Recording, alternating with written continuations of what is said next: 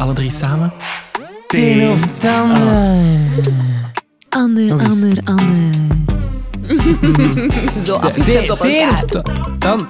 Teen of Tander. Teen of Tander. Welkom bij Teen of Tander, een podcast van Technopolis.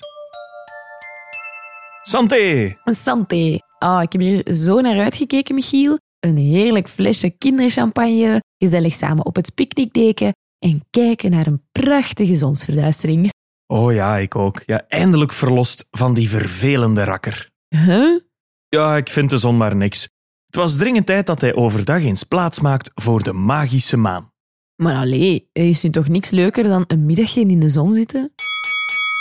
We hebben een battle. Welkom bij Teen of Tander, de podcast van Technopolis, waarbij Ragna en Michiel elke keer hun gelijk willen halen met de hulp van de wetenschap. Deze week een battle in onze melkweg. Zon versus maan. Helios versus Selene. Wat zal er winnen? Wie verduistert wie? Michiel versus Ragna. Bla bla bla. Allee, leg ronde 1 maar uit, dan kunnen we eraan beginnen. Ronde 1, het neusje van de zalm. Overtuig ons waarom jouw onderwerp de absolute top is. Waarom de maan beter is? We geraken er tenminste. De maan is het enige hemellichaam in de ruimte, buiten de aarde natuurlijk, waar al mensen op hebben gewandeld. Er liepen in totaal 12 mensen op de maan. In 1969 was Neil Armstrong de eerste die voet zette op de maan. Daarbij sprak hij de legendarische woorden: It's one small step for man, one giant leap for mankind. Wat betekent een kleine stap voor de mens, een grote sprong voor de mensheid.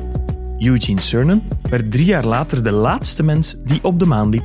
Eugene schreef voor hij vertrok TDC in het maanstof. Dat zijn de eerste letters van Theresa Dawn Cernan, zijn eigen dochter. Oh, dat is wel lief. Ja, en binnenkort gaan er weer mensen naar de maan. Dus dan wordt er iemand anders de laatste mens op de maan. Oké, tweede belangrijke argument voor de maan. Je weegt er minder. Dus je kan meer snoepjes en heerlijke dinokoeken eten op de maan. En dat komt omdat de maan, net zoals de aarde, dingen naar zich toetrekt. Dat noemen we zwaartekracht. Maar de maan heeft minder zwaartekracht dan de aarde. Dat komt omdat die kleiner en lichter is. En daardoor is je gewicht op de maan maar een zesde van je gewicht op de aarde. Dus als ik hier op aarde 60 kilogram weeg, dan weeg ik maar 10 kilogram op de maan. Jep, handig hè? En zo zijn alle goede voornemens voor dit jaar ook weer ingelost. En voor wie niet genoeg kan krijgen van onze maan, onze maan is dus niet de enige maan. Hè? Er zijn wel honderden manen in ons zonnestelsel die rond andere planeten draaien. Echt? Zo heeft Mars bijvoorbeeld twee kleine manen. Die zijn wel niet mooi rond. Ja, die lijken meer op patatjes. En dan heb je ook nog bijvoorbeeld Saturnus en die heeft echt gigantisch veel manen. Hè? Wel meer dan 140. Het eerste coole weetje dat jij waarschijnlijk nog niet wist, Michiel, is dat onze zon een ster is. De dichtste ster bij ons. Dat wist ik wel al. Eh, ja, ja. ehm, wist je dan ook dat de zon helemaal geen vuurbal is? Eh, nee. Nee, er is helemaal geen vuur te vinden op de zon. De zon is een grote bol heel heet gas. Ze bestaat uit heel veel waterstofgas. Maar in het midden van de zon, daar gebeurt iets speciaals. Daar wordt dat waterstofgas omgezet in een nieuw gas. Helium. Helium. Is dat niet dat gas dat we in ballonnen doen, zodat die ballonnen kunnen blijven zweven aan een touwtje? Ja, klopt. Nu, bij dat omzetten van dat gas komt heel veel energie vrij die naar buiten wordt geduwd. En die energie voelen wij als warmte en zien wij als licht. Dus als ik het goed begrijp, is het de zon die ervoor zorgt dat het hier lekker warm is op aarde en dat we overdag kunnen zien. Inderdaad. En kan jij dus ook trouwens de maan zien, hè, Michiel? Die geeft zelf helemaal geen licht, maar weerkaatst het licht van de zon. Anyway, die energie van de zon is super belangrijk voor ons. Ook omdat we die energie op andere manieren kunnen gebruiken. Denk bijvoorbeeld maar aan zonnepanelen.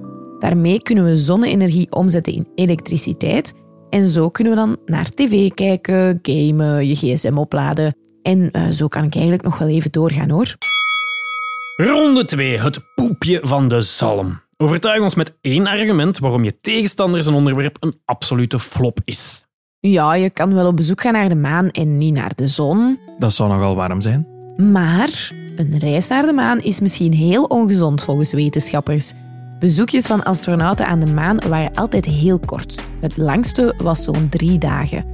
Maar als je langer gaat, is het goed opletten voor het stof dat op de maan ligt, want dat maanstof is heel fijn en scherp. Oei, maar die astronauten die dragen toch een beschermend ruimtepak? Klopt, maar dat maanstof blijft aan hun pak hangen en komt dan zo mee in het ruimtetuig terecht. En het stof kan heel veel pijn doen aan je huid, of als je het in je ogen krijgt, of als je het inademt, kan het in je longen voor problemen zorgen, van ontstekingen tot zelfs kanker. Lang braden in de zon is niet goed. Zonlicht doet je huid sneller verouderen. Je huid wordt minder elastisch en je krijgt er rimpels van. En van te veel zonlicht kan je ook huidkanker krijgen. Och, Michiel, ja, dan moet je steeds beschermende kleding dragen of voldoende zonnecrème smeren hè, als je in de zon gaat. Ronde 3, even iets anders. Argumenten slingeren, daar zijn deze twee goed in. Maar kunnen ze ook op een andere manier hun gelijk halen? Deze aflevering in even iets anders? Mopjestijd. Jantje gaat zijn eerste raket lanceren. En, vraagt een verslaggever, waar gaat de reis naartoe? Wel, zegt Jantje, ik ga naar de zon. Naar de zon, vraagt de reporter. Maar dat is daar toch veel te heet? Ben je niet bang dat je raket zal smelten? Man, nee, antwoordt Jantje. Ik ben wel niet gek hoor. Ik ga natuurlijk s'nachts.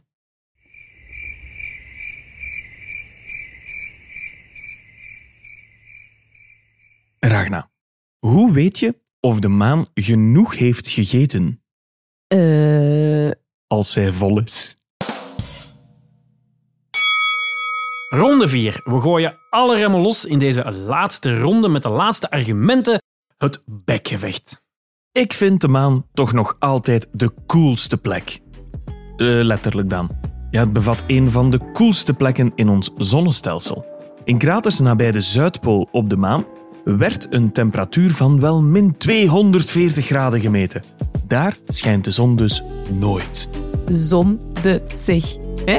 Eh, eh, ja, eh, oké. Ehm, bon, de maan kan dan wel een van de koudste zijn, maar de zon is de warmste plek in ons zonnestelsel.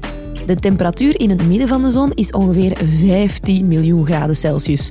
En aan de oppervlakte is het maar zo'n 6000 graden Celsius. Michiel, als je weet dat kokend water al 100 graden Celsius is, ja, dan is het daar ongelooflijk heet, hè? Ja, hè? zo heet dat je er niet op bezoek kan gaan. Kan bij de maan tenminste wel. En trouwens, de maan is ook nog beter, want wetenschappers denken dat de maan een beetje ons kindje is. Ja, de maan werd zeg maar geboren toen Theia, dat is een jonge planeet zo groot als Mars, tegen de aarde botste.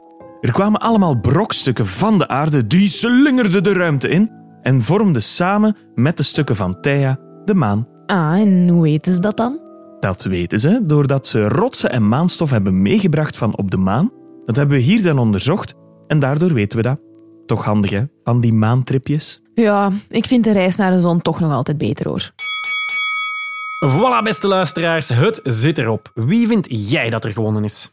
Zeg Ragna, mag ik nog een dino-koek? Dan kunnen we nog een beetje genieten van deze prachtige zonsverduistering. Oh ja, hier. Met of zonder chocola. Eh, maakt niet uit, liefst een T-Rex. Zelf nog aanvullingen, suggesties of ideeën? Mail ons op podcast.technopolis.be. En tot de volgende keer. Zeg, ik heb eigenlijk ook nog een eh, klein mopje.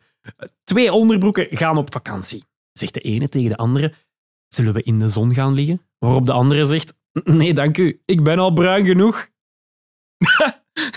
ik snap hem. ja, want een onderbroek die zit aan, aan Uranus.